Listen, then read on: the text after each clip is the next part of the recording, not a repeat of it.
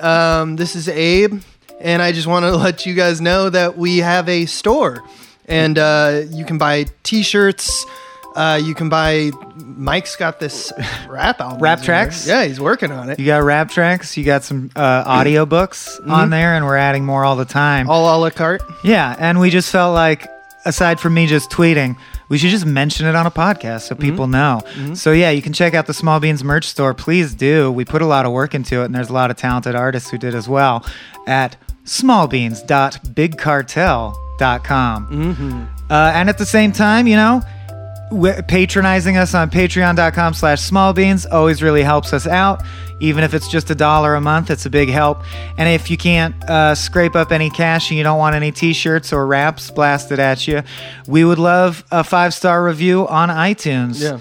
so if you're a small beans fan and you'd like to support us these are the ways in which to do that Yeah. thank you so much for listening Bye.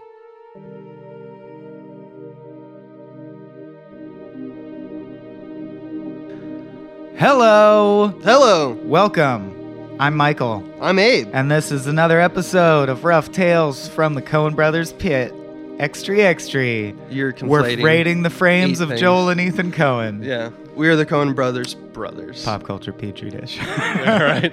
I think that's all of them. Sorry if I forgot you. Did you get rough Our stuff in own there? podcasts. I said Rough Tales from the Coen Oh, Brothers rough Pit. tales. Yeah. Uh, and Living with Michael. I don't live with you we, s- anymore. yeah, we sleep in a pile We sleep in in a pile. dog bed. It's pretty insufferable at times. It's like the uh, Shut joke up. that nah, it's, You it's love lovable. it. I lo- fucking love it, but it's it's like uh, the joke that we keep making about like having email threads with comedians uh, where they one ups each other with jokes. every One fuck- upsmanship is the one I forgot. that wasn't a joke. Well, where do we go from here? Where do we go from here? Which one is this Talking one? About the Cohen, Coen brothers, lady yeah, killers. Okay. The year's 2002, starring Tom Hanks and Irma P. Hall. But don't forget J.K. Simmons. You clearly don't know what song I was singing, which is I don't my know what it fault. was. Um, um, uh, Alan Parsons project, but Oh. Uh, 2002, The Lady Killers, widely considered the weakest Coen Brothers by people generally. Is that fair to say? Abe? I um yeah. okay, then I'll say it. Starring Tom Hanks uh, and Irma P. Hall, as I said, also Marlon Wayans, J.K. Simmons, and Stephen Root, because you cannot have a Southern movie without Stephen Root popping by to go, No, sir. Howdy, everybody. Not, not Hand my shot. movie. Yeah, exactly. He is a national treasure. getting back to your Steven roots. Uh, and in a nutshell, it's the story of a heist, but I also want to point out that it's a remake of a screwball comedy from much earlier, starring Sir Alec Guinness, Yeah. Obi Wan himself, um, which is widely regarded as a masterpiece. And I think one of the reasons this movie took a lot of flack from critics, in part, is for some reason, I read this in uh, reviews and articles. I went back and researched articles when Lady Killers was coming out before it came out, like the buzz leading up. Uh, so many critics were like, this is, uh, you know, uh, the original Lady Killers is sacrosanct. You cannot. Like, this is- Untouchable, This is, yeah. like remaking Untouchables or Untouchables, yeah. Casablanca. And uh, I saw the old Lady Killers Yeah. personally i think we honor the dead and like we get we laud history like i think tom hanks here's what i'm getting at i think tom hanks is just as interesting and compelling in this role as alec Mm-hmm. guinness was in the original i think the movie is somewhat underrated because Mm-hmm. critics had a chip on their shoulders going in and indeed let's jump into the spectra Yeah. um, but yeah, that's. I think there's a lot to talk about with this film. I'm interested to know what you think it says on a deeper level because I think Lady Killers only says, I'm sorry, Intolerable Cruelty only says love is good. Mm-hmm. And I don't know if the Lady Killer says anything at all. Uh, Uh, Sin gets punished, I guess. Yeah. Yeah, there's a little bit They're both pretty basic. uh there's a themes. despair about uh how we are cruel to each other, to use that word again. right. Uh and the sadness and depression that it causes and the inevitable, you know, like you're fucked up. It's You're gonna get intolerable. fucked- it's intolerable. Um, all right. So on this show, we always analyze the film through three spectra diegesis, pedagogy, and uh, how do you do that? Diegesis is where we talk about what happens in the movie, which is fairly simple in this case, because as you said, Abe, the movie's sort of a comedic romp, like intolerable cruelty in many ways, at least in that regard. And so it's all about the texture of it. Not a ton happens. Mm. Uh, I'm gonna do the the quickest nutshell we've ever done, and then I agree. You gauge how much we should unpack it. No, but I- in one sentence, Yes, right. uh, in a religious southern town, a smooth talking con man played by Tom Hanks enlists a group of local like scumbags and roustabouts to perform a heist on a riverboat casino by tunneling through a wall. And to tunnel through the wall, they have to rent a space from a nice old lady who lives in the town and is like an old widow. And it's a comedy of errors where they're trying to dig the tunnel and not get caught by the old lady because she obviously wouldn't approve. And all the way up until act one and two, it's just shenanigans. Act three, they start to do the heist, and through further shenanigans, one by one, they all die All of them. in a Looney Tunes type fashion where Yeah. the old widow is left to keep all She the money they inherits- heisted. Is it a million and a half or something like that? Three million, I Three think. mil- oh, we, some- I have it written later. Yeah, yeah. Not know that it's bad money, like sh- you know, like a Looney Tunes. The person who is pure of heart Mm-hmm. the whole time gets all the money, and all the villains are just mysteriously disappear. But we know they died one at a time through happenstance. And I, and my favorite part of that is that last scene where she's like, "What should I do with this money?" When she goes to the police sheriff, the local Yeah. sheriff, because they are looking for the money. and Obviously, they've been the a- heist happened. they were there only at the first scene and another scene at the midpoint Right. uh, they're only represented loosely so the law is like there in this movie but it's not around Does that make God's sense? law is much more around than exactly man's law. and But the three beat joke with the sheriffs is just because she's honestly reporting what's happening at her house, she increasingly sounds insane because the events are so transparently wacky. So the sheriff obviously begins to think she has dementia. So when she says, I want to turn in the two million dollars, Mm-hmm. they go she go they go, Why would you have it? And she tells the whole plot of the movie. Yeah. And they go, You know what? Just keep it. Just keep Do whatever it." you want. and then with they it." laugh at each other Because like, they assume look she's at just that, nuts. Yeah. look at that old loon So in probably, I would argue you got True Grit, you got No Country. I would still argue in the bleakest, darkest ending of any Cohen Brothers film, There's- the money all gets donated to a Christian college. Yeah. which is to me is very sad personally. that's the type of sorrow that i'm talking about michael But she's very happy about it. she loves it And Uh, I'm not just because shitting she- on Christianity. she's like dancing on her way home Bob like Jones University is she- highly problematic. But you know that she it's because not she got the go ahead. It's that she believes that this is God's plan and God has ordained her this money right? via random happenstance. I'm sure she's not. And so she feels Yeah. high with God. I'm and sure gi- she's donates not to God. unhappy that her name will be in the magazine forever. Mm. Because she mentioned she's like, you know, donors get their name in every issue of the Bob Mm-hmm. Jones magazine. I think she's pleased all around. yeah. Um, I think it's 1.6 million. we'll get to it, and I it know. doesn't matter. Well, I mean, that's what this is. It doesn't matter. It's money. I said, I- oh, looking over my obscene notes, I wealth. also want to note that the original had Peter Sellers, who I actually Oh yeah, th- I mean, he's the hold star. dearer to my bosom even than Alec Guinness. Yeah. Um, yeah, is there so is there anything to unpack other than their cover story and how they each die? Because I Uh, think I I, like. y- Let's do a little round, round up the dead. You know, think we should round up the dead, and we'll suffice to say that in pedagogy, because pedagogy is where we break down more granularly the scenes, what was the technique, the rhetorical devices that we felt worked, didn't work. This is just trying to be a comedy. Well, I want to compare it to. I want to ask us both to compare it to Raising Arizona one- Uh, at the that's top of best- pedagogy That's the s- yeah. because there's very interesting comparisons there. But I'll just say that, like Raising Arizona, what's good about this movie are the jokes because it's just a platter of jokes and lines and moments. So I think we'll unpack stuff more in pedagogy. Um, whereas Diegesis, really all that happens is, uh, yeah, let's say who the members of the gang are and then how they each die. Uh, so the members are Tom Hanks. Is Goldthwait Higginson Dorr, PhD? Oh yeah, I wanted. I made a note to just read the character names. So let's They're do that so now. good. Good.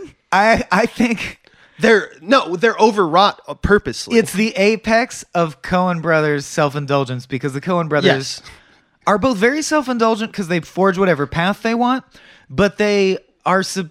I feel they make themselves subject to the project and the art. no, it's and they're um, highly collaborative. This is the fudge brownie of the Coen But this Brothers. is where they it's jump just the too name rich. shark. It's too rich. This is where if Cody Johnston turned in a script with these names, I'd be like, D Cody at one notch. Come on, we're trying to run a business. We're all adults here.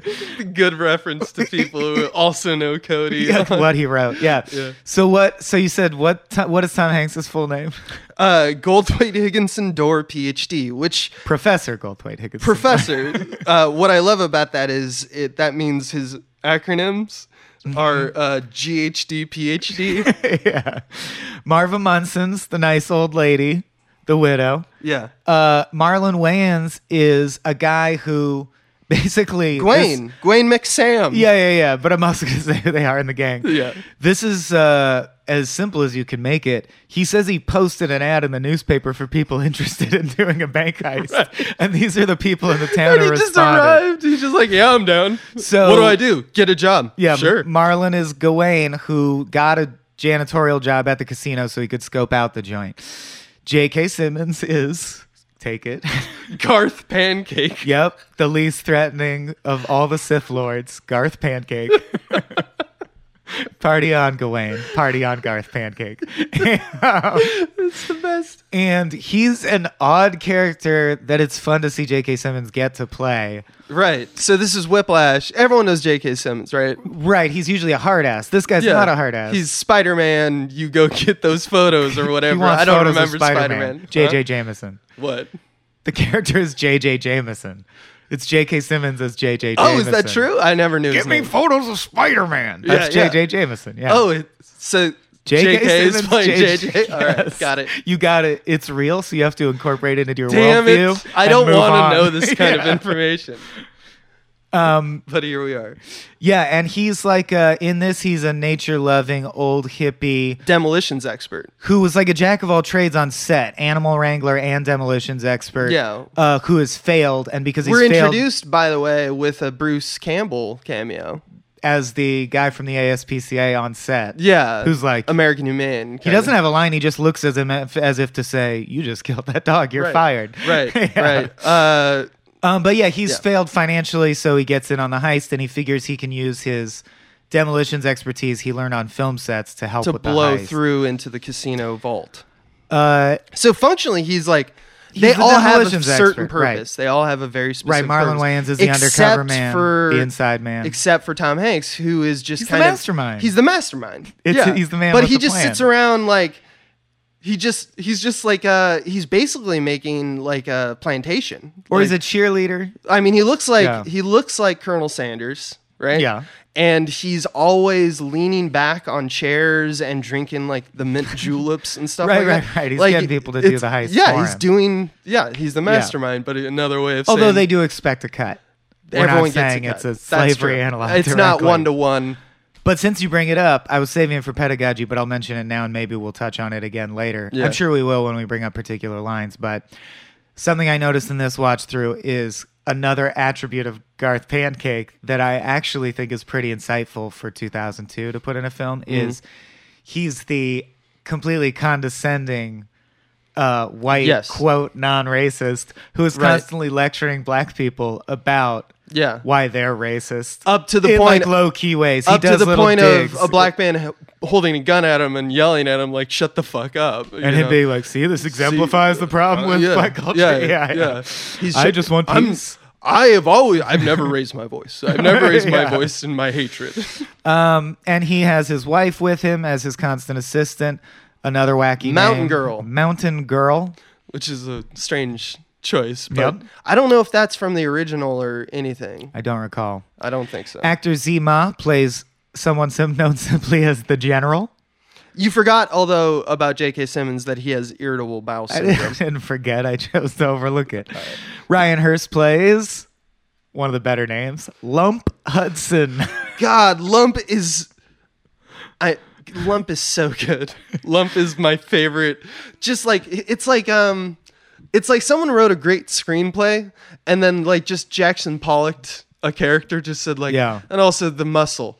But like he's got to be like what? I don't know. Well, just like dumb. a single dash It's just of the dumb joke. Red, you know, just Yeah. like a color, you know, just like a random Oh yeah, he's barely in it. He's barely in it, and he always serves the same joke, but it's a good joke. right, which is the Homer Simpson d- joke. Yeah, I am yeah, dumb. That's yeah. all. Uh, the aforementioned Sheriff Weiner, which I think is also probably intentional, uh, is George Wallace. John McConnell, who I don't know off the top of my head, is the deputy. Are we out of good names? Oh, I like that there's Uh, Stephen Root, Mr. Gudge. Fernand Gudge, and there's also Big Mac and his son Wee Mac, Big Mac and like a wee little Mac. Tiny Mac. Tiny love it. Mac. And uh, Walter K. Jordan plays Elron, one letter away from the magical elf Elron. okay, so this is your cast of ne'er do wells. We explain the gang. There's the mastermind, the demolitions expert, his wife, the muscle, The general. inside man, and the general, who's Sima, who we get this strong, strong, strong implication without it ever being stated explicitly, was a He's- general for the Viet Cong. Right, and so he is the one who apparently knows, He knows where tunnels. to put the tunnels. He also knows how or to- the the bombs. and how to build tunnels, keep them from collapsing. Yeah. He's the tunneling expert. So- also he's also the muscle because he can destroy anyone. and he uh, has one of the greatest, in my opinion, like sight gags of a character in recent note The with his cigarette? cigarette. Yeah, All right, well let's dive into pedagogy Sure. and start with the cigarette. Describe. He does it three times. I He think. does it three times. Uh, this actor is able, and I assume, I assume it's some element of post, but I think it's actually just like prop work. I thought hard about how the effect worked. how they did but it, Yeah. uh, s- but he he ha- he has the ability to be smoking it, kind of like in the same way that it's like you smoke it like a hardened kind of, uh, like Kung Fu Hustle has the smoking lady yes. uh, or the the uh, she owns the the place. So they smoke out of like the side of their mouth, and it's very rigid. they just ignore the cigarette while they're doing other yeah, things. and then Yeah. this actor is able to take his tongue and essentially take the entire cigarette and place it in his mouth and bring it back, or they reverse footage. But I'm pretty sure he's able to. But do there's both. one where it's a one shot where he Uh, holds where it in it's his mouth entirely and then in takes it shot. out. Yeah, yeah. exactly. And it's of course because he's not allowed to smoke in the house. So Yes. it's whenever uh, Marva Yeah, spots him smoking. Marva sees him. It's like is someone smoking It's around here? insane. Which just builds you up can smell the tension, It I guess. wouldn't anyway. Yeah, no, you'd s- yeah, you know. It's wacky cartoon logic where Yeah, they it's can Elmer sneak Fudd. right by her with a dead body, Yeah. dismembered dead body, and she is cooking so she doesn't notice. Whatever. Like every Cohen Brothers, it's a little bit of a cartoon. yes, lots of the farce involves the cat getting out, getting captured, and getting out again. Things like Mm-hmm.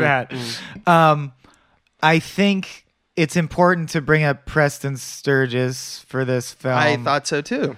Uh, and I think it's important to re highlight that the Coens, well, first of all, in the making of aspect, uh, where is it? Okay, I have the I have the quote right here. Just so it's on the table, and I think this is the reason people feel free to take shots at this movie. In the abstract, said Joel Cohen, we never would have said let's remake The Lady Killers or let's remake anything really. Ethan continues his brother's thought by saying, This is from some interview I found. We wrote it for Barry Sonnenfeld, who was going to direct. Then end of quote, but just description. When Sonnenfeld, the Cohen's former cinematographer, now a director of his own, bowed out, the brothers felt obliged to step in, but they admit there were moments of indecision where they were forced to think about casting. As we wrote it, Ethan says, We didn't do our usual thing of thinking of actors who might do specific parts uh, until Hanks finally popped into their heads and then they built it out from there. So they say that it was like slammed together more than. Like, let's be Most honest, of their work. something like Fargo.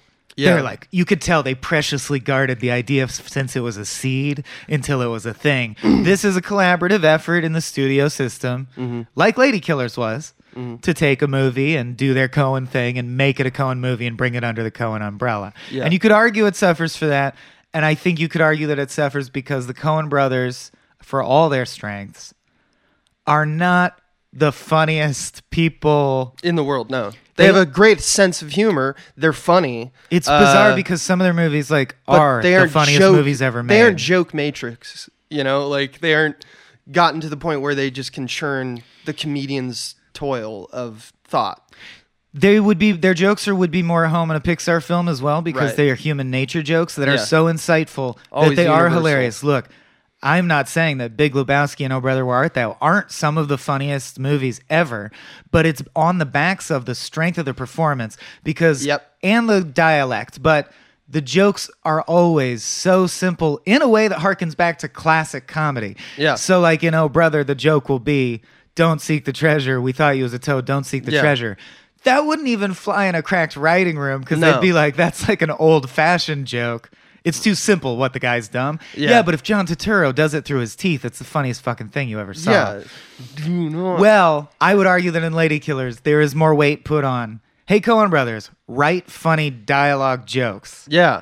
and they're not necessarily as I good think as it's- Shane Black at that, I once again uh, and I or Preston Sturges. I'm getting here. uh, th- I'm getting here from like I'm. s- I I didn't realize about this show and doing these podcasts that I would find a very distinctive narrative by chronologically watching Coen Brothers films. But there's something that's very clearly coming to like clarity for me after watching this one in particular because I had the same realization like twice before and then this third one I was like no that's clearly what they're doing it's it's no longer a line it's a trajectory and the trajectory is uh like I think they think when they were doing Oh Brother and Big Lebowski that was the best work that they ever did and this is once again me editorializing i they probably would disagree with me were they in the room right now but i think that they're now being thrown like the keys to the kingdom and like you can make fucking anything you want and they aren't stutter stepping they're still nailing it it's just they're like they feel a little blasted by the demand for more cohen brothers type movies Yeah. because they're so th- that's just a testament to their artistry. That's a testament to the their ability to so change the format and create something new and fresh and brand like and old at the same time, and that unique blend that is the Coen Br- uh, Brothers spirit. They are being asked to do that all the time now, uh, And and, this pair they of- feel like they're running out of ideas, maybe or something Yeah. like that. So they're going back to classics, which is to me, you're going to get nothing but appreciation for that gesture because but it is niche to film, but it is yes. And when you go for comedy, comedy is such the art of the present it doesn't translate. Yeah. that I think like Hudsucker Proxy, you can swoon and sigh and smile and giggle, but it's not like watching a, a good episode of Always Sunny in Philadelphia where you Right. laugh out loud. Yeah. But ten years from now, people will be laughing at something new, and Always Sunny will feel tame by somehow. yeah. You don't This believe it, feels but it will. Out of time in a Yes. luxurious way. That said, they just like with the names, I think coming off of intolerable cruelty, I do agree with your trajectory theory, and I think a detail of it might have been, you know, one of the reasons intolerable cruelty didn't feel like us enough, we didn't make it our own enough with the dialect. We're so dialect based. This movie, everyone talks in an extremely specific dialect that is specific to them and them alone Yeah. and they write it to the hilt. Like obviously, Tom Hanks is the professor over the top verbosity, but also, and I do think this is for Bear's discussion, they're writing Marlon Wayans and his friends in like gangsta dialect, like Southern gangsta dialect. And they're writing Marva Munson as old fashioned church widow dialect, which is very specific. Like lump is one word dialect. Sema doesn't talk. So I just thought they were like wacky names and dialect. Let's get back to our roots, which is also funny because with your trajectory theory, if you purchased our amazing Coen Brothers shirt art by Michael Vincent Bramley, available for now at smallbeans.bigcartel.com. Hey. um, the Clothing Brothers brothers, you would know the next one is No Country for Old Men, and it's an interesting. I wonder if in their minds, this this pair of films is where they flirted with almost letting themselves be polluted by the traditional production system, Right. And then reacted again by backing And away said, from "You know what? that." No, Fargo, baby, Fargo. Because after that, they do go back to writing scripts in isolation and have nothing to do with major studios and Right. Mm-hmm. refusing to rewrite or work on anyone else's thing for a long time to come. And it's interesting that No Country's kind of a bridging one because it's still an adaptation, Mm-hmm. but uh, by the author uh, McCarthy, Cormac McCarthy's admission, he didn't like yeah. influence their script. They just And- did it. I also just want to add, just because it's relevant, that exact point that you're making. If you want any more uh, there's better journalists than us. Uh, go to Elvis Mitchell's The Treatment podcast. Uh, he has interviews with great uh, directors and he uh, asks really good questions. Yeah. Um, and he has one on the Coen brothers, and they kind of they're they're s- particularly elusive. Uh, I- every time, if you don't know anything about how uh, the Coen brothers interact in terms of like, there's a whole like dynamic that they have cultured, and it's kind of like the thank you speech in the Oscars. I think we said our everything we wanted to say the first time. Yeah, yeah. that's their style. yeah, exactly. I think the one that I'm talking about is the Palme d'Or, which they broke that uh, they broke that contest. No, no, I they got the grand prize for like film, like the b- best picture and also the best director and the best screenplay. Right. And no one had ever done that before, and they made a rule after that. This was like nine. Yeah, this was Fargo. Uh, Term limits. they Yeah. yeah, you can't you can't get a hat trick you have to do two at most they were like What everyone movie settle was it down for?" about movies What movie was it for? Is- that was for fargo, Fargo, but i okay. just love that insider bullshit where it's just like everyone just calm the fuck down about one movie this Mm. Yeah. year okay guys we get it anyway that's what i that's it sounds like we have the same theory on how the cohen brothers yeah, I think so. yeah yeah Um. So yeah, but bringing Preston Sturges back up briefly, I think we've discussed before how about this film and Hudsucker. Uh, one of the critic, a lot of the critics say it has this distant feeling, and I will say this is the one where I feel it most. And I think to compare it to Raising Arizona, which is the other one that feels the most like a Looney Tune, like this. That's what I want to get at is I think this has similarities to Preston Sturges in that Preston Sturges films also feel distant, mainly because people are speaking so quickly. I mean, you think we're talking quickly now. people are speaking so quickly that you know they're acting in Preston Sturges films. It's one of his trademarks. Right. And that gives you a kind of distance where it's like listening to a mammoth play and just watching a play, but you know it's a play, but it's such a good play. Uh, I do think Lady Killers feels like that. And I th- am wondering why Raising Arizona gets away with it. And I'm wondering if it's just the addition of babies and that their goal is is a lovey-dovey goal. They want a baby.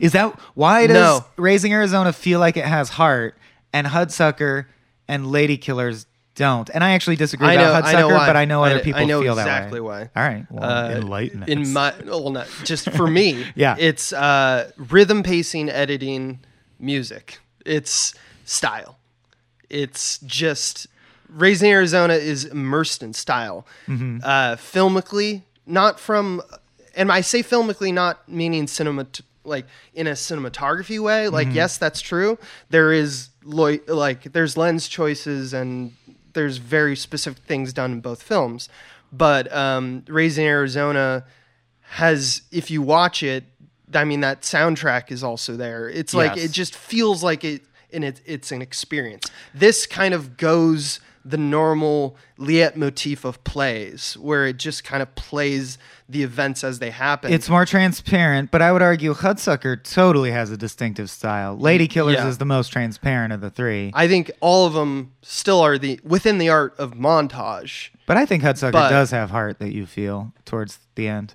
i agree i think that's because you're likable character You know Uh, what? And- you you yeah, like to that's you like true. the ending to be an up as opposed to Lady Killers, which is a grave. At least the bad people died. Yeah. Is the happy ending? Comedy and tragedy. Also- what's the difference? One ends in a funeral, and Right. one ends in a wedding. I would right? argue while Marva is rewarded for her uh, goodness, you don't. That doesn't make her likable. Like you're rooting for her because you don't spend enough time with her. For her, she's a not likable enough old lady, but it's not like where from Hudsucker Proxy the whole thing is wrapped around. You're rooting for this guy, and he's starting at the bottom. This is more like a play where it's a ensemble piece. You see all the people about the same amount of time, and even the good character is not really involved in the action, so they're not the protagonists. So it has this, yeah, I can see it. Okay, so I'm starting to see why, but I would argue watching it the first time, and I feel the same way about Hail Caesar. I think they have a lot in common. another The downturn. transparent lack of style there and lack of heart did make me finally agree with critics that yeah, it feels kind of sterile, and I think that's why people don't like it. And when I watched it, expecting Fargo or Hudsucker, you know, one or the other of their genres, um, in theaters. I was disappointed. Watching it again for this podcast, I think it's underrated. I agree. Because there are still jokes, and I want to start getting to them now, that you're like, I had such high expectations that I didn't allow myself to laugh at that, but that's a fucking good joke. a- Fuck me. I was, Yeah. It's good. Line it up in any other fucking movie, and you're like, Yes. solid joke. And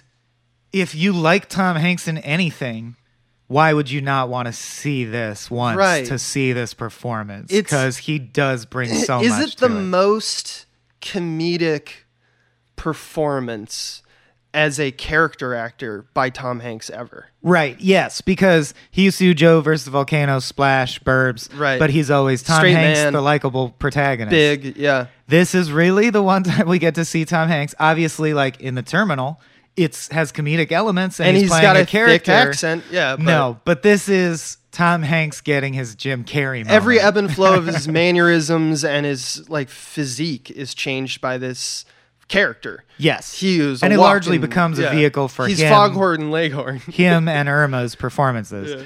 Uh, although interesting to note, Hanks also didn't originally want to do the movie. I, and Uh, he said, if someone had said to me, "Listen, I'm sending you a script that's a remake of The Lady Killers that Disney is going to make," Mm-hmm. uh, there's just no way. And he said, "It's in- I think it's interesting." He said because of both aspects. Mm-hmm. So he also shies away. He's like, Disney is too corporate, or whatever. Remember we did uh the frame rate on the Burbs, and remember this Hasn't is, been This released was the yet. man who was like, I don't, I'm worried about having a kid yeah, in this movie. cares about his image. He cared about his image very and brand particularly. Yeah. Uh, he says I probably would never have even read it, but it was sent to me with the Cohen brothers' name on top. And you're like, So Bada I read it bing. to see what it was like. And I will say the character's wonderfully Cohen-esque, yet at the same time, it had a very clear story, a caper. And as a selfish actor, I said, "Do they actually want me, the Cohen brothers?" And so that was it. So there's Mm. an aspect of flattery where even he's like, "I didn't even think it was Saving Private Ryan, but I want, you know, the Cohen brothers. It's Mm. Hey. gonna be so fun to do." Gavagoo. and so if you go in knowing that, it, it you can see Tom Hanks having a ball, man. yeah. Um, yeah, so I've got yeah. we can Well, go. when they rob the one of the problems with the caper is when they get the money out, the tunnel collapses uh, before they can get the money out, or there's like evidence left behind.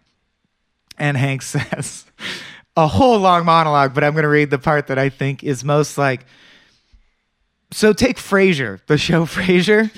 to me, that's people of moderate intelligence who have a thesaurus on the desk where they write, writing smart characters. Or I'm being d- not generous enough, and maybe they're incredibly intelligent and widely read, but they're dumbing it down for the sake of Yes. it being a broad sitcom. Either way, this is what actual people who are extremely intelligent, well read writers writing intelligent dialogue sounds like because it gets so intelligent, like Deadwood does sometimes. It's- it's where you can't unavailable. even tell what he's saying sometimes. Yeah. What the fuck was that? yeah.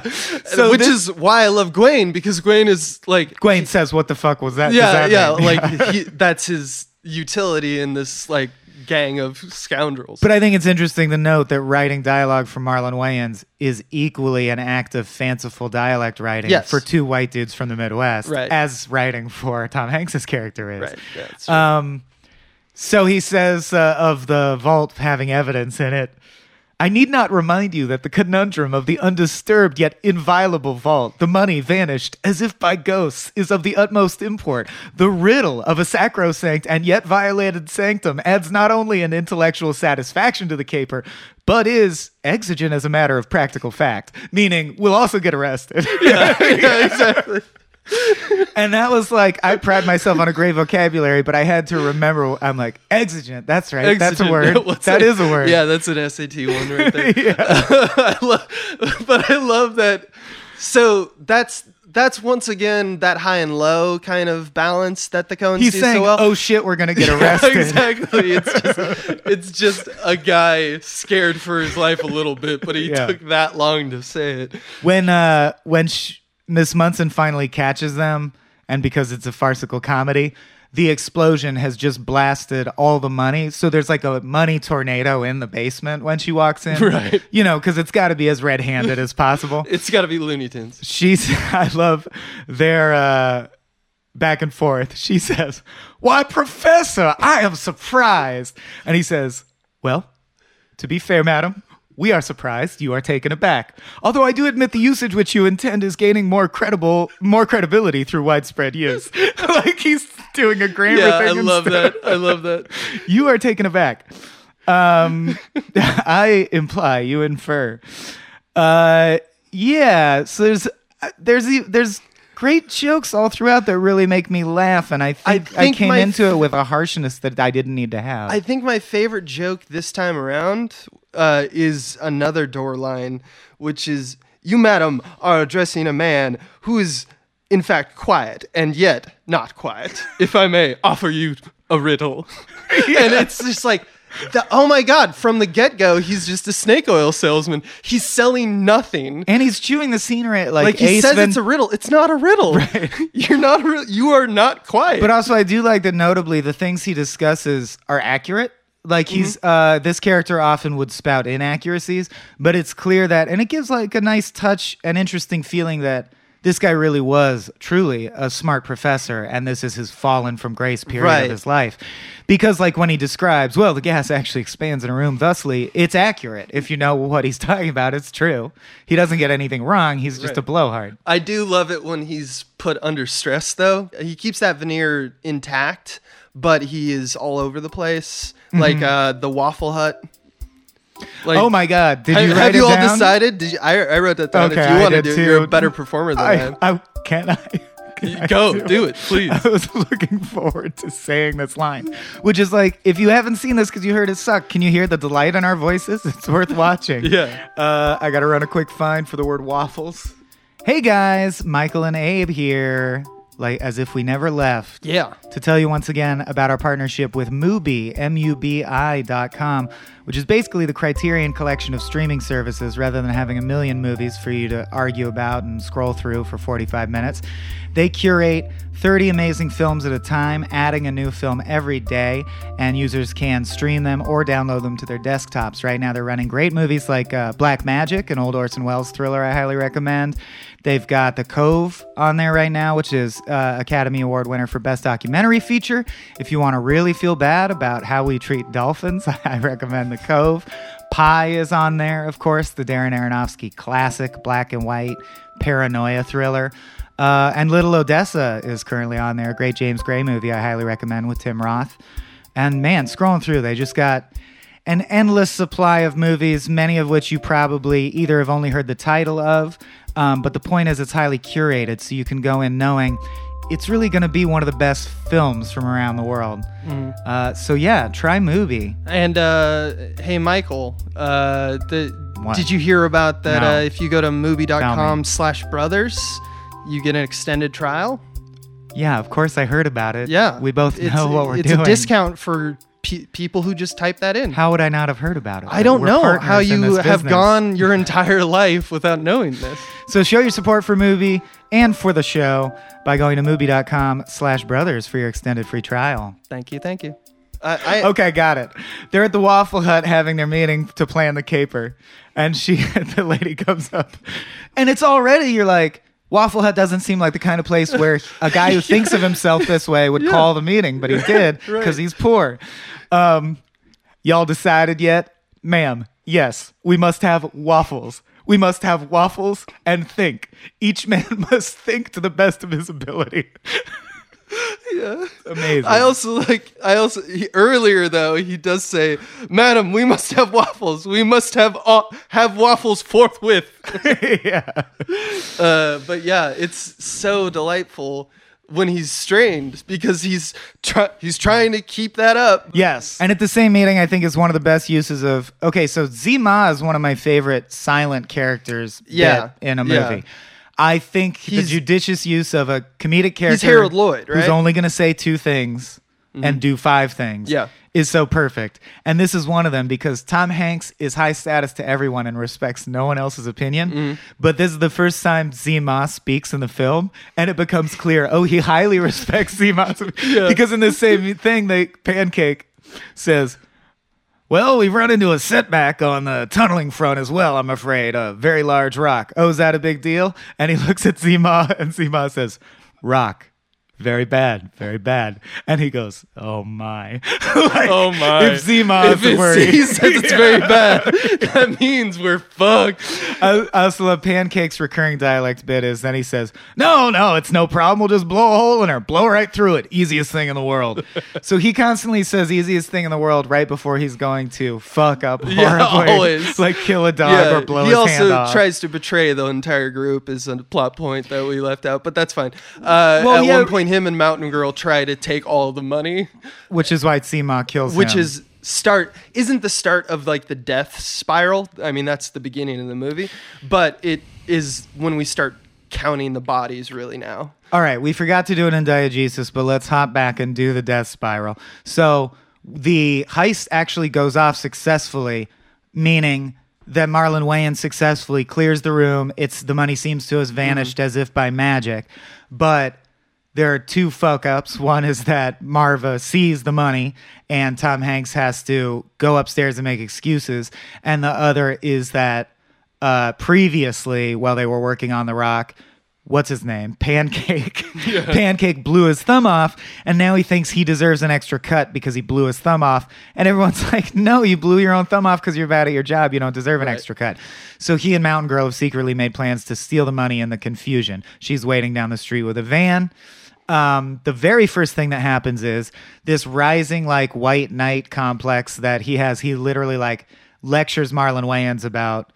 Do you know what the freedom riders are, son? Yeah. I wrote, and he's like, "But you're racist because you treat me like shit." And his argument is, "I can't be racist. I stood with Martin Luther King at the Yeah. in Washington D.C. when you were just a baby." Yeah, but he exactly. also acts racist toward him. Yeah, exactly. So they get in a fight, um, especially because they're all fighting over who's going to kill Marva because Marva knows everything and has said she wants them to either return the money or they're going to go to jail. Which which has I, I just No wanna- one's willing to kill her because they're all too soft. I, I just want to point out it has Hmm. one of the best lines. Uh, the, you were mentioning the general's other line that he has. Uh, Dor says, "I shudder, I quake. You, sir, are a Buddhist. Is there not a middle way?" When they're discussing whether or not like to, to, kill her. not kill her and not go to and, jail. And Yeah. general goes, "Hmm, must float like a leaf on the river of life and kill old lady."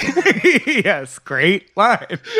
Especially when that character hasn't talked for the last 40 minutes. yeah, he has like three lines in the movie. Must float like a leaf. But in the yeah, river of anyway, life continue. And kill old lady. So, if I'm recalling the death spiral correctly, and it happens very quickly once it starts unfolding, um, in the scuffle, Garth Pancake accidentally shoots Gawain. Gawain dies. Yep. They sneak the body out of the house in a garbage bag and dump it over a bridge, which they return to frequently in the movie, onto a garbage barge that passes underneath at the same time Mm. every night on its way to Garbage Island. yeah, And we'll get into the symbolism next. Of course. Because it's pedagogy. Yeah. And it is the one, and it's cool. The one symbolic through line is Garbage they're all Island. garbage. And Oh, I like it. yeah. yeah. Um, so then they go back to the house. Uh, Tom Hanks has convinced her loosely that they're going to distribute the money to charity and they're really like Robin Hoods. And she's religious anyway and anti gambling. So she's kind of on the fence about it. So maybe they won't have to kill her. But then in the midst of all this confusion, they realize where's Garth Pancake? He's walking slowly down the road with Name all the still money gets in me. his hand. And as Abe said, and this is another reason I left the movie really disappointed, and I do think it's a flub. If I don't know why, it's got to be the way it's used because I love poop jokes, but I think poop jokes have to be sophisticated to actually be funny. Uh-huh.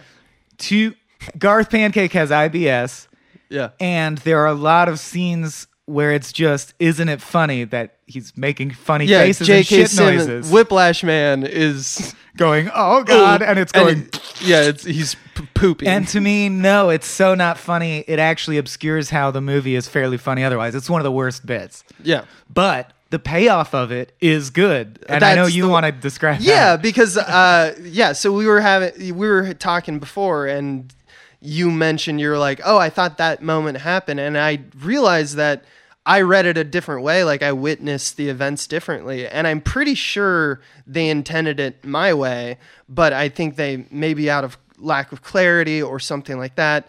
Uh, it's not readable to everyone, which is that when the general comes up They send Sema to kill him because Yeah. they realize he's betrayed them. Uh, and he he comes up behind like as he's literally carrying the money. J.K. Simmons about to put it in the about trunk. to put it in the trunk. Mountain Girl is there in the car in the Driver's van. seat, yeah. And uh, as he opens the door, he's already had uh, like a few attacks of IBS or whatever. And uh, but when he gets to the door, there's a shot that cuts from Mountain Girl going like, "All right, come on, come on, come on," and then it, it cuts to him, and he's making that face again where it's like he's Oh, he's pained shitting and his shitting his pants. pants for the third time. But then it's revealed that uh, the method of the general's killing is always to take out a like wire, piano essentially- wire. piano I wire, think it's and called choke. a garrote. yeah, that he has like attached to his wrist or something like that. Yeah. Uh, and then he chokes you out, and then you die. But since it's a thin wire, and you're absolutely right, it's and you intentional. can't I just see missed it. because he's doing. He's They're doing a joke where contorting they're his like jaw. shitting looks Yeah. like a death face. It just yeah. looks like a line of fat, you know, Right, right, on right. a o- older man. you know? So they kill Mountain Girl as well. They dump them off the bridge. There's another visual joke where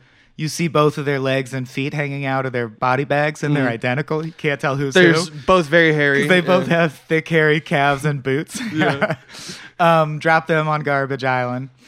Head back. Wait, who's So now it's three. Oh, they say now Zima kill the old lady because she said, I'm going to turn you in in the morning, but I'm going to sleep on it. Which is that's how naive and innocent Yep. Mm-hmm. she is. She doesn't fear for her life in any way. She goes to bed.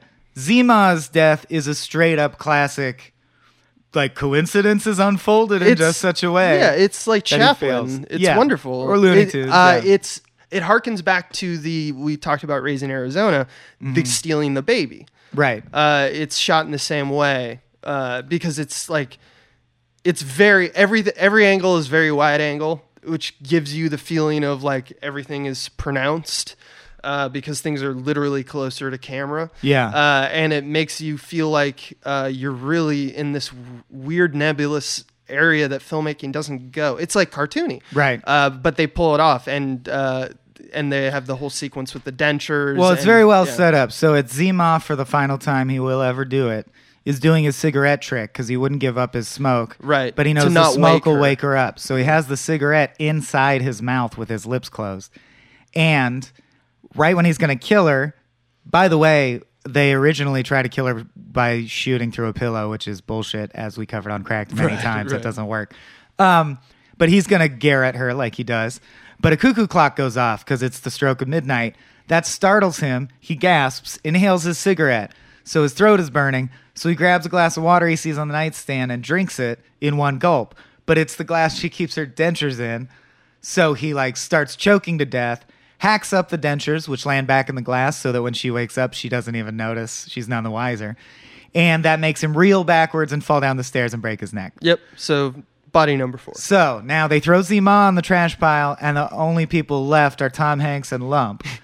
And Lump, Has a change of heart. Lump Beca- basically his he's the payoff is football muscle guy. the whole time Yeah. he's called Tom Hanks coach Yeah. and does whatever he says and doesn't seem to have thoughts. Uh-huh. But then this one time he goes like uh, all right lump, you'll have to kill her and he goes like I've been thinking about the metaphysics of morality and Yeah. I don't think it's right for us to take the life of a woman advanced in age though she may be like he basically eloquently says Yeah. moral rightness. right.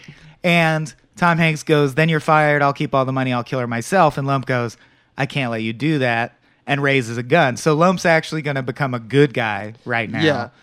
And I forget, I know it's a mishap. How does Lump die? Uh, Lump dies by he fires once and no, it doesn't go off. So like the chamber in the revolver. Oh, that's cheap. yeah, it's really cheap. For Cohen's, that's cheap. It's and the then old, it didn't he go off looks and then down. it did. He looks down the barrel and shoots himself. okay. So it's it literally is. I feel like they could have thought of something fresher. I, but- I think it's they're they're trying to anti Chekhov gun us. But I just- but it's it's it's a right around. literally an intolerable cruelty. They came up with a good twist on this. Oh, trope. paperwork? no, no, the guy confusing it with his inhaler. oh yeah, It- yeah, that's fresh. Yeah, that's fresher. This is Elmer Fudd looking down the gun because Daffy Duck. Anyway, because he's dumb. the Oh. Get funny it. bit about it, I think, That's is that that's the line in the sand that we're drawing as comedians when we look at And- the Cohen brothers and say right. that they're not Their funny. comedy could it's be not fresher. judgmental. It's just like they are funny. It's just that we're saying that's not the strongest iteration of a joke. This is weird to say, but it's not state of the art comedy. Comedy moves up with the current day Right. and becomes more advanced, whereas drama tends to stay the same. uh, yeah, I think it's.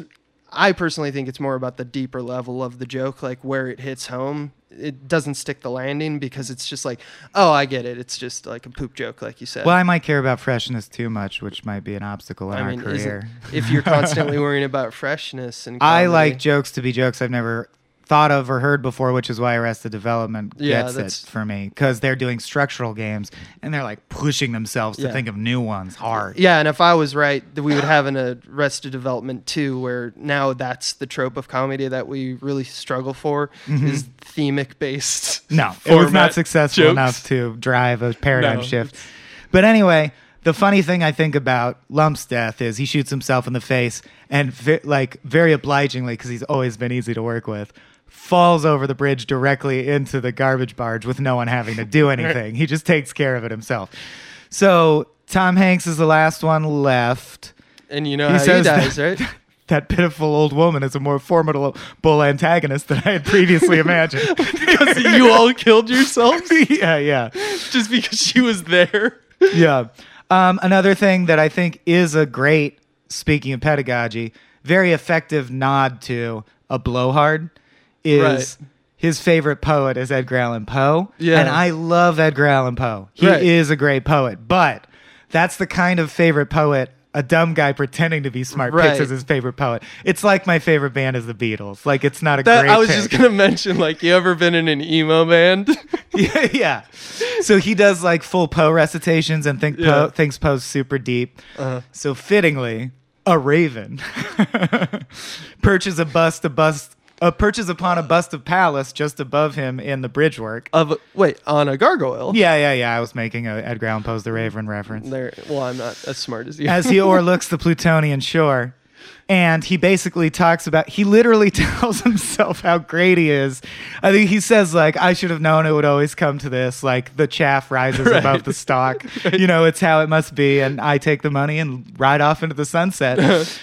the raven makes the gargoyle's head snap off. It conks him in the head. And I love this. That's not what kills him. That makes him fall off the edge of the bridge. And then his stupid, ridiculous, ostentatious cape that he insists on wearing gets hooked on an aspect of the bridge. and hangs him to death. Yeah, and that and that's kind of how. And then of course, then there's the Then it, denouement where of course, it's- it rips his body, falls Yeah. to the barge, and He- he, as well is he is- taken to garbage island. yeah, they're all they're, they've all and even uh, Mr. Pickles, which is a plant earlier, the cat Marva's cat. who took J.K. Simmons When J.K. finger, Simmons' finger blew drops off. it as well. So it's like to all.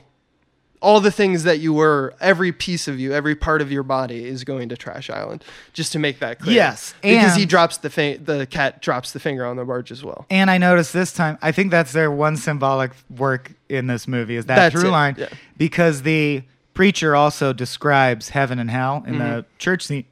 And he describes hell as an island where you will, he says, and you'll be alone as if on an island in Yeah. your own filth, scrabbling in the garbage and the muck. So, Garbage Island is hell. This is a world where God definitely exists. Marva is right. Her dead husband, Otho, really watches Yeah. Mm-hmm. over her her. Like the Coens accept these things. It's a morality play. Therefore, natural forces like cats and birds can enforce God's will. Yeah, And basically, the only symbolic meaning is yeah, at the end of the cartoon, all the assholes go to hell. Uh, I think there's one level deeper. Yeah, go ahead. Uh, so it's exactly in that beginning, uh, the pastor's uh, sermon. Right, It's we see exactly one sermon in a movie. because he specifically is talking about uh, false gods, and he mentions the golden calf. oh, so mine. And then in the same breath, mention, mentions Trash Island, which was will be the home of all the dirt yeah. uh, that was made from digging the tunnel in order to s- pull off the caper.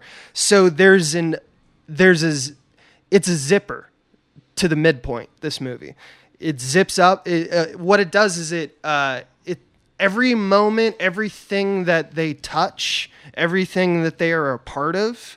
Uh, and i- influence in the movie is both done and undone, meaning they everything he touches down to the photos, like the the the portrait changing and stuff like that, like in Judgment. That's the real God.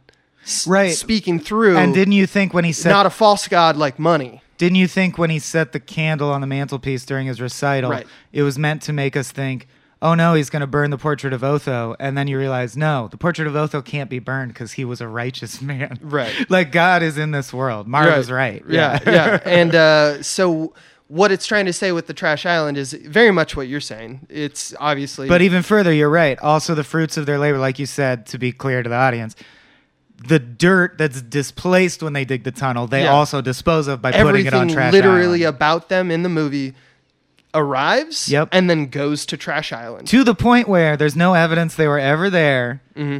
The only person who knows they ever existed really is Marva. She tells one two people and they don't believe her. So it's like it never happened. except, Mm-hmm. for the Except fa- that the God money. got his money. So I that's like- the what if beautiful it's- thing. It's a because movie about God heisting money from a casino. exactly. Here's the thing is that the false god that I assume that the sermon is talking about is the snake oil salesman idea, the the wealth that they're trying to attain. That is a false god. Money is a false god. Mm-hmm. Right, the is golden the calf. statement. And we all go, okay, okay. And then the benefit at the end of the movie is obscene wealth. But she does But give it it, to goes to Bob God. Jones University, which is another chestnut because it's another it like would be funny to 'Cause add a scene you at know the that end. they don't agree or they're subscribe aggressive to it. evangelical. I would call like they're they and the Cohens portray it as Yeah. if she is kind of getting taken advantage of in her Yeah. old age to give all her money to the church.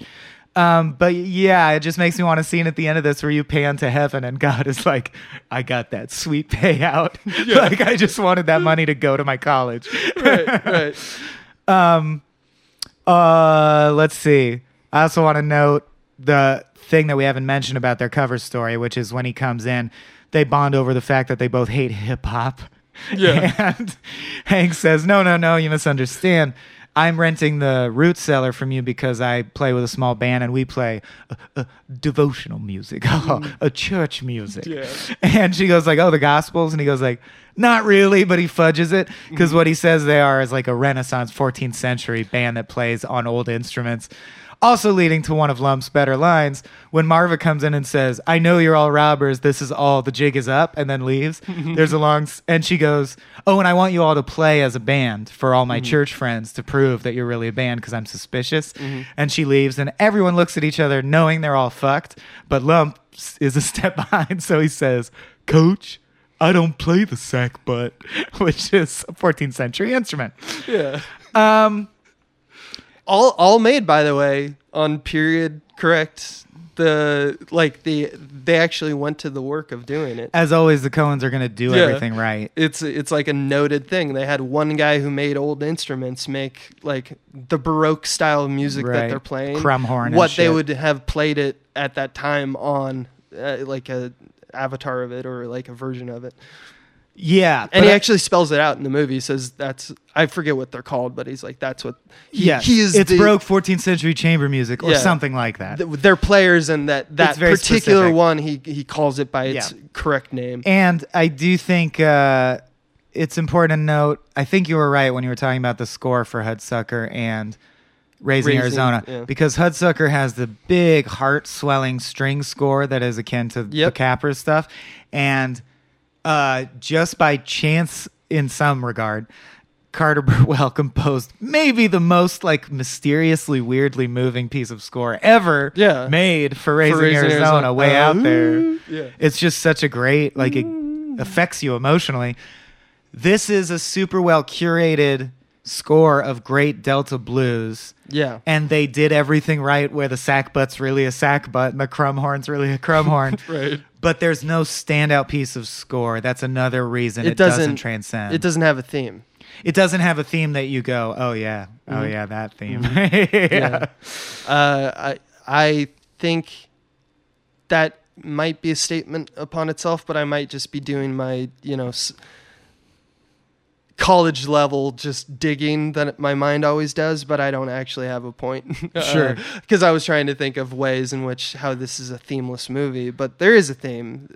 Uh, the theme happens to be a nihilistic one, but. Uh, Sin and get totally destroyed. sin and get totally Yeah. destroyed or you do good works and she doesn't even do good works but she's just like she receives Irma Hall receives all this money Yeah. for j- not seeing the obvious, but she's not bad in any way. She's a wholesome, wonderful woman. But she's not like actively good either. She just hangs out. she just hangs out and she just gets money because these guys are so. So there is a kind Yeah. of ledger based system like in all Coen Brothers movies. Right. Well, I guess maybe not No Country, uh, but there's a ledger in terms of you know your good deeds and your bad deeds, and it's the good place. You know, yes, like that's true. yeah. Uh, this one doesn't seem to have one. Is all I'm pointing out.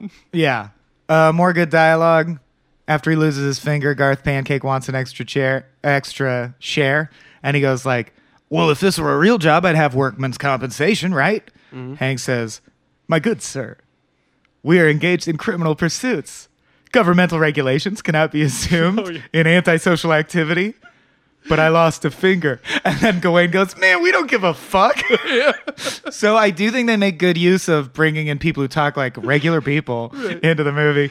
And then C. Ma says, no extra share. And he goes, okay, I was really just floating it as a straw poll, which he says every time he asks for some bullshit. I also I, I Really love just a straw uh, poll. Per, uh, perhaps if you apologize to the man, give him flowers, uh, perhaps a fruit basket with a card depicting a misty seascape and inscribed with a sentiment.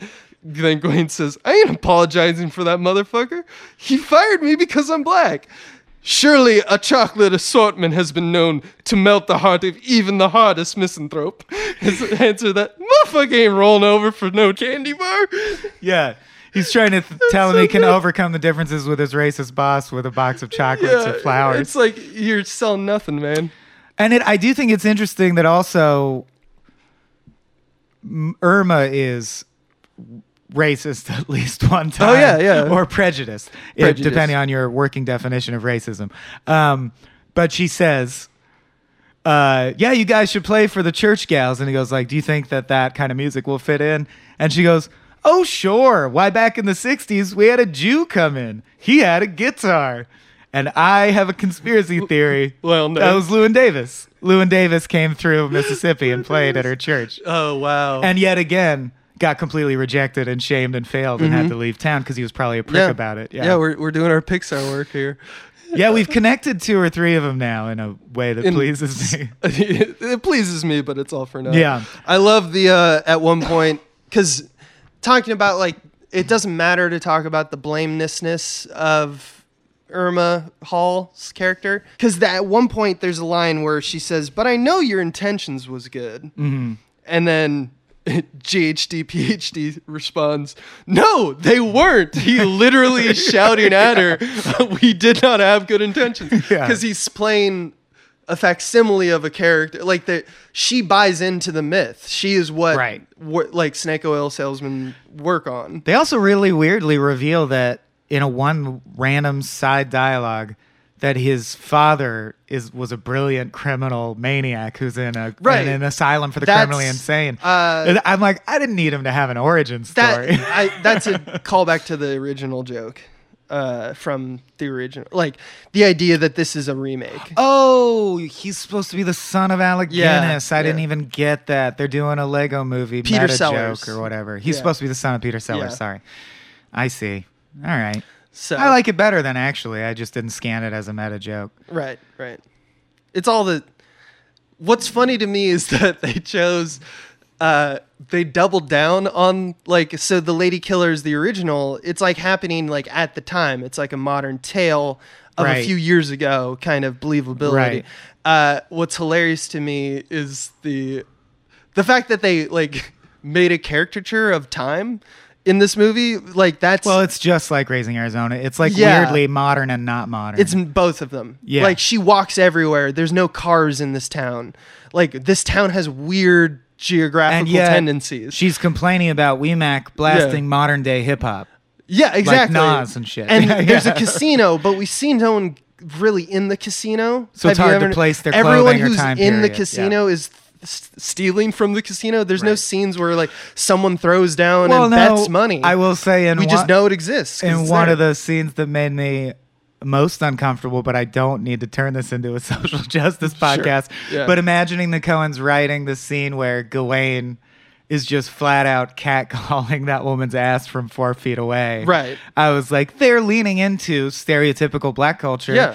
Um, their defense, I imagine, It's- would be that right, but Yeah. Tom Hanks is also stereotypical idiot. Or like everyone's everyone a is stereotype, a- but, you know. Irma Hall is think says that one time that Jew you know Right. like so I don't know if that it I doesn't don't know make the it- right answer. There's more it does- conversation. it's not a yeah I would just be remiss if I didn't bring up that I scan. Believe me, No, absolutely. I noticed that it's like some of the scenes. It's weird to think Joel and Ethan Yeah. Cohen wrote that It- dialogue, it also doesn't replace one stereotype by just Right. adding more stereotypes or the fact that they the doesn't one black nullify the one that. black man character is who they pick first to kill because they say he's most prone to like he's Sure. already used to killing. Sure.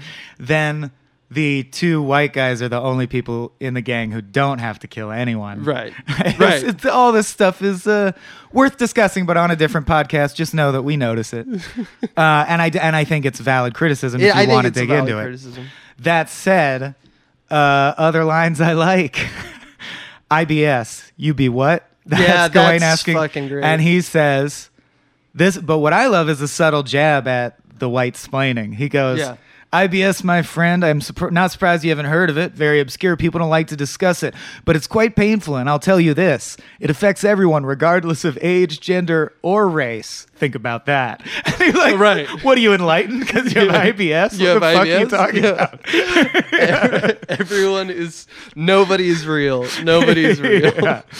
Um, yeah, I actually, I actually think Garth Pancake without the fart jokes is a great character. Uh, Personally. s- here's something that I wanted to bring up, which is uh, it's it all. Well, now you're laughing, so I gotta sorry. go with you. What well, your just because thing I is. scrolled by the part where Tom Hanks, because he loves Edgar Allan Poe, so he's thinking Cask of Amontillado. There's a brief moment where they're t- considering. Marva's like interested in. Ex- she's like, "That's a tunnel. I need Right, to get a right. look Yeah, in yeah. there." And he goes, "Perhaps we may simply immure her, which means bury her alive in the tunnel and let her die of thirst." Exactly. And then he goes like, "No, no, no!" like he thinks better of it. There Yeah. must be a more normal. Oh one. no, no, it's even better than that. Sorry, he says. I suppose if we work quickly, we m- could simply immure her. And Pancake whispers to him, "Sure, sure, easiest thing in the world. Some chains, whip up some mortar and a snow saucer. Mountain Girl can outsource the manacles." so they're like gonna build a horrible dungeon. Yeah. and then they're like, "No, we'll just shoot her in the head." no, no. Cooler heads prevailed in that one. Uh, it was an almost. Sorry, it was you an were- almost dungeon. you were saying. I, I was saying uh, at the it all it's one of those things that when you start designing a like a sequence where you want to do like a bit or a plant or a payoff or like a three beat structure uh you start doing something and you and the audience notices it and they go oh they're doing a thing now and then it kind of in this one i'm wondering if they do that with the labored breathing that we introduce every character uh there it's not all of them but it's it's enough that there's actually like some points to draw it gives it a lot of focus with when we're doing the like assembling the team Right. montage the wheezes of the like police officers in the first scene Mm-hmm. because they're sleeping. That's how we open up. Is they're like So sleepy snoring? sheriff, yeah, yeah, sleepy in a sheriff small town. town. Otto is how we the dead dog is how we introduce pancake. Uh, Lump's football helmet. We don't even see Lump. Mm-hmm. Oh. we just know that he's a football player. Lumps And introductory it's just, shot oh, with breathing. Brian Doyle Murray yelling at him Yeah. is really fun shot. It's, a really just great dope, POV. yeah. The Deeks is on high The alert Deeks is still. peaks. Uh, the general sticking fingers way up the guy's nose as the qu- like Yeah, There's his something introductory about scene- obscuring breath. His introductory scene is uh, people try to rob his donut shop. Yeah. and I do like the dialogue. Uh, we just want the money. Give us that money. Yeah. We want that donut money. Where's the donut money? like the addition of the word donuts. Yeah, and he just general just shoves fingers fingers up and he his goes, nose, and he's like, "All right, we'll He get goes, the fuck out." this guy's fingers are way up my nose, Way up man. my nose. he goes, get your fingers out of my man's nose. yeah. Uh, so it's like three or four scenes in a row in like when you watch the movie. Yeah. That the criminals are being sm- are smothering someone or being smothered or Right. something's happening with that. And then the idea that the only one the only one who's the odd man out now who doesn't get that treatment is Tom Hanks, who is full of hot air. Like I don't know what I'm. I'm like conflating a Oh, full lot of, of hot things, air. but I That's like I kind of a stretch. It's a stretch. It's Right. definitely a stretch. But I'm like, that's my question. Wait is a minute. Why did they build when you Stretch. build Stretch. limousine. Yeah, right. Magazine. MAGA hat. Hanks is a Hanks Trump is a- metaphor. there you go. uh, but why did they do it three times or four times in a row if they? Yeah. If because it has no purpose. I it's don't know. not. It doesn't mean anything. I don't get it. So why? Why did they do it that way? Why is that like? Write in so- and let us know. Yeah, write in and if let you us got know. it, because people have, to I think my it was great like- chagrin, figured things out I never figured out and told us, and I was like, "That's right, they're right, it's that." Yeah. so continue to help us. Right. Yeah. Because it's one of those things that I feel like the Cohen brothers would always intentionally know right. what they're doing there, and I feel like that's just a mistake because it's like just circumstance that they're next. to One each nice other. detail I do think is definitely intentional to cap off the garbage island thing Mm-hmm. is at one point someone tells Hanks there will be a special place in hell for him, and every time the garbage barge comes by, everybody goes in. It's always towing two pallets of garbage, Mm-hmm. and everybody falls in the first pallet. His body's the only the one that goes in the second. Just literally, there's a special separate ring of hell. If like if you imagine Yeah. garbage island, that garbage is going to get sorted into an even worse part for Yeah. him. So they're going to be eviscerated, in other words, Yeah, yeah. through some mecha- mechanism. Uh, I thought this. So this is the first. Sorry. what? just keep passing lines I like. Like when Marlon Wayans is trying to convince Marvin Munson that their band is real. And he goes, Oh yeah, Zima, he don't talk much, but he play wait, let me find it. Oh, Zima, he don't talk much, but he goes with that sack butt like some pussy. Oh, right. Tom Hanks has to be like, pardon him, ma'am. That's his uh, manner of rough speak in- love- among tradesmen. She slaps Marlon Wayans at one point. Uh, Oh, this is when she beats. Yeah. Yeah. she smacks him a lot and Yeah. says, "That's God's love, trying Yeah. to show you the righteous path." right, Yeah. right. Which is one brand of Christianity that a lot of old women subscribe to. Yeah. Smack them with your purse until they straighten up. Yeah. Fly right. It's uh, fits with the Southern Baptist theme. yeah. Casino's called the Bandit Queen. Is there anything there uh, symbolic? I don't know. Nah, All right. Sounds like just a good. This, Yeah. This is the first time that the Coen Brothers uh, worked, are are credited as both directing and Mm. producing. Usually, it's Joel at the director helm, Gotcha. and Ethan in producing. Hey, agree or disagree? I would argue the Waffle Hut scene actually because of how long the fight between Gawain and Pancake becomes and how unfunny it is drags the movie down. I think the Waffle Yeah. Hut is a weak scene. I think it's got some good. It's just so long. That there's great jokes we can pick out, Yeah. but I mean, just like I Django Unchained was tough because if you're a writer, I know a lot of people don't do this, but you- we sit there instinctively imagining the person writing it, and imagining Quentin Tarantino writing Django Unchained is a very different experience than if you're not thinking about Quentin Tarantino at all. Yes. and I had the same thing in this scene where it's like. Gawain's just dropping n bombs every other word, Right. And that's all well and good because he's black. Yeah. But it's weird to think of Joel and Ethan Coen. Cohen possibly Right. pitching the lines to each other out like loud. what an organization of rooms this dude, did, yeah. did the like that made this happen. or did they go like, and then Gawain will say, you know, you know, like how You they- know. yeah. Um, but anyway, there's a couple other lines I want to pull out, and then I I think I'm out of stuff for pedagogy. Uh-huh. Just so you know Yeah, where me my too. mind's at. Um, he calls them when he thinks the heist is successful. A toast to us, the merry band unbound by society's restraint. With no ignoble ambition and no small amount of bravery, we accomplished something this day. and, and other people are like, cool, yeah, yeah, Yeah, good right. job. Yeah. Gentlemen, to us. Uh, there's an explosion safety lecture where Pancake blows off his finger Right. and Hank has to explain the sound of the explosion to Marva and says that it must have been something that the band was playing loudly or something and he goes but i shall check on it whatever subterranean appliance is implicated in this contretemps i will see to it the way only a trained classicist could meaning he'll fix the water heater the way only a trained classicist could. Um, as you know, when he hides under the bed, as you know, we academics are inherently fond of wedging ourselves into confined spaces. Yes. Sometimes she That buys well-known really trope. bad excuses. Yeah, Yeah, because he's he's a fucking He's a criminal. Okay, and there's one more great Tom Hanks line that I swore I w- Here it is. Okay, good. I can stop panicking about scrolling. So then, when she knows everything, he makes a final attempt, and his lie is very well composed. He says that they f- found a fossil in the basement. They're actually archaeologists. They pretended they were in a band because other archaeologists like poach on their research. They found some fossils while they were sifting soil in the wall, which is why there was a tunnel. They hit a gas main. Seema lit a cigarette. Y- You smoked in the house. That was We're our one sorry. infraction. Yeah. We're sorry. That made the gas main explode. Why was there money flying around? Oh, well, it's the simplest thing in the world. We had the, uh, sorry, Pancake has all his money and he carries it with him at all times in a briefcase because he doesn't trust the banks. And Mountain Girl needs an operation and he was on his way to pay for it and holding it in the briefcase. She goes, What kind of operation? And he goes, Oh, oh, you know, any number of wandering eye, a stigma, stubsismus, a general curdling of the vitreous humors. So, like, rotten eyes is what he's saying. Her eyes are rotten. and uh, general curdling of the uh, vitreous humors. Curdling.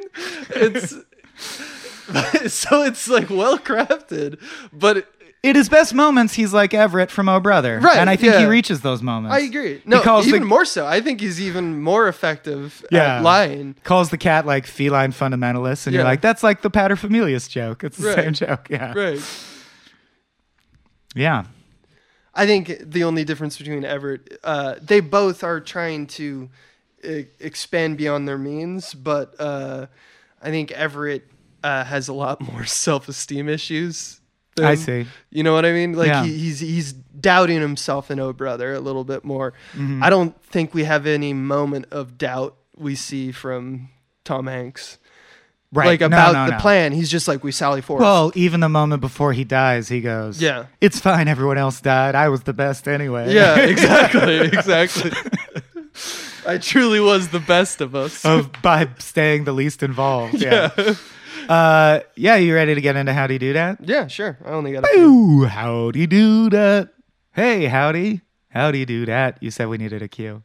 Oh yeah, we got Um, so this is where if Abe has anything good or has done research because he's much better at this side, he tells us about how technical things were accomplished. Although, other than the fact that I could tell the bridge scenes involved green screen, uh, or like the garbage barge involved CG, ru- uh, I don't know. Did you? Ha- is there anything interesting about the crafting? Uh, or we talk about film trivia. they did uh, nothing really interesting if you were t- relative to like an O Brother where they like single-handedly created the new color Grading that now the way everyone that does. we color grade Yeah. films uh, in modern movies. You know, like I'm looking at you, Dark Knight. I don't. I mentioned that the instruments of the ensemble are made by one man and uh, they're all historically correct. Danny Farrington. yeah, Credit where credits Yeah, due. and uh, he uh, G- GHD PhD introduces the at the beginning of the film all of the instruments that they are, and they The one literally- we didn't name So is- that's like cool. Um, The only one we didn't name according to IMDb is the Harpa Liar. the harp alive. Oh, and then uh uh Seema is playing the Thorbo, Mm-hmm. which is yeah, I've never even heard that word. T H E O R B O, a Renaissance instrument. No the clue. Thorbo. Yeah. I'm not educated in Baroque instruments. Farrington built it from scratch. That's cool. That's so cool, though. Yeah. I lo- I wish I had that money. uh, I don't know. There's this Yeah. tribe called Quest song in this. That's great. Oh yeah, over and over. It's the Yeah, one I hip left hop my song wallet people are in this listening El to. Segundo. Yeah. And she constantly references that line. yeah, yeah. Uh, also, I didn't know this. This is trivia that sheds a lot of light on how cynical and dark and ironic the Coens are being at the end. Because I knew I was like, something's wrong. There's so- Bob Jones something bad about. Like I knew there was something bad about it. This is it. In the film, Miss Munson says that she donates monthly to Bob Jones University and in the end donates millions to Bob Jones University, citing it as a nice, good Bible college.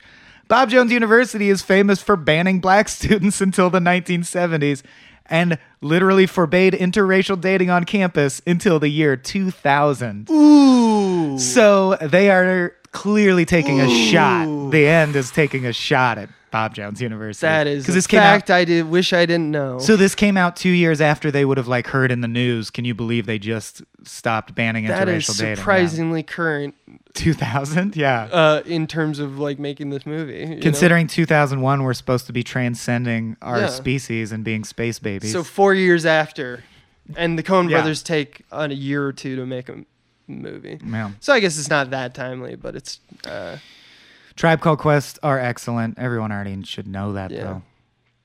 this ain't the Quest podcast. uh, pod called Quest.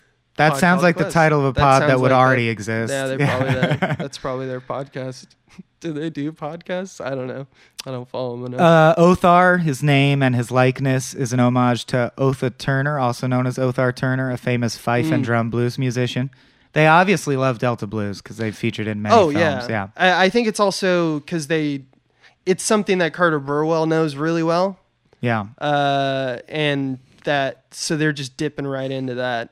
They're just like, you know, you did that for you made oh brother, Mm-hmm. you know, like you made all of this.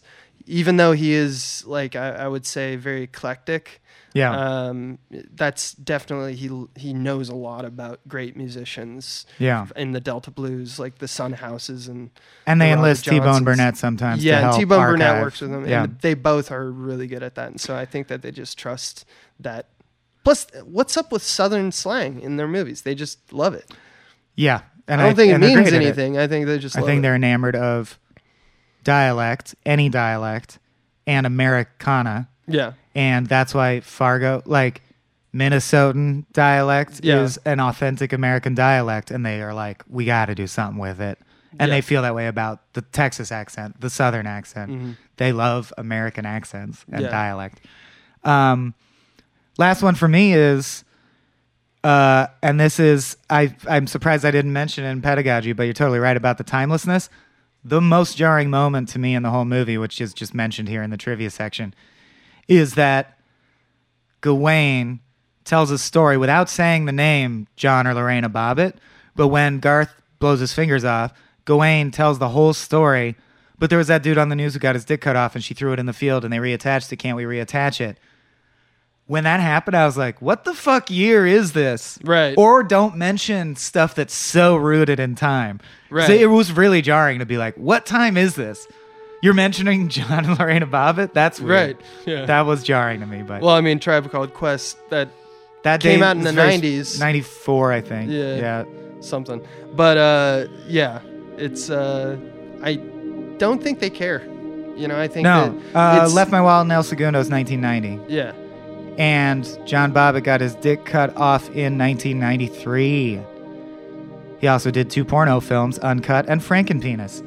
So that about rounds out the episode. I think I think I mentioned that on another podcast. There was a sitcom where they mentioned it, maybe Silicon Yeah. Valley or where someone does a whole riff about I've seen it, it still works. I mean, you can see where like the Hmm. Yeah. stitches are, but it works. Uh, the last only thing that I just want to remind, I, I want to do this more on these types of podcasts. Mm-hmm. Uh, the budget for Lady Killers was $35 million. So, uh, what deserves to live more? You mean six Lady Killers or- six Lady Killers versus one Marvel movie? Depends if it's into the Spider Verse. Yeah, I, I fucking love that one. So good. Should we? uh Yeah, that's it. That's it. okay, bye. Bye.